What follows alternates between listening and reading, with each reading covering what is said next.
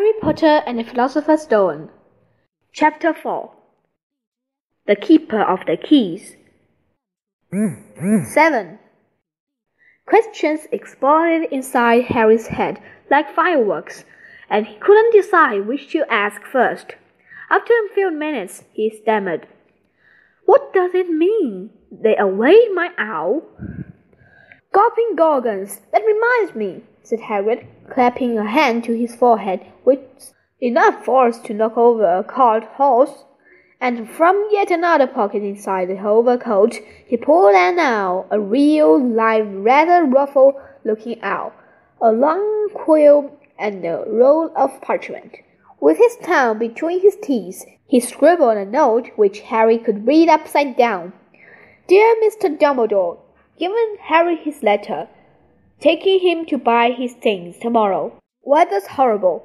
Hope you are well. Hagrid."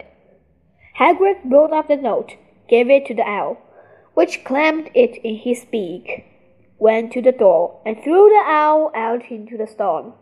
Then he came back and sat down, as though this was as normal as talking on the telephone. Harry realized his mouth was open and closed it quickly.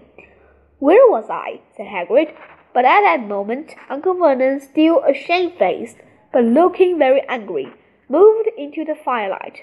"He's not going," he said. Hagrid grunted. "I'd like to tear see a great muggle like you stop him," he said.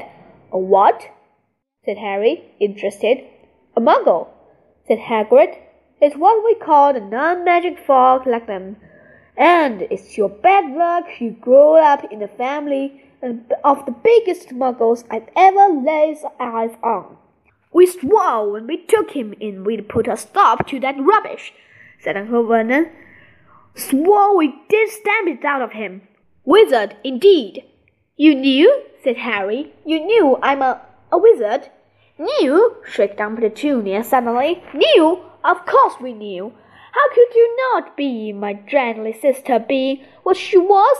Oh, she got a letter just like that and disappeared off to do that, that school, and came home every holiday with his pockets full of frogs born, turning teacups into rats. I was the only one who saw her for what she was, a freak. But for my mother and father, oh no, it was Lily this and Lily that. They were very proud of having a witch in the family.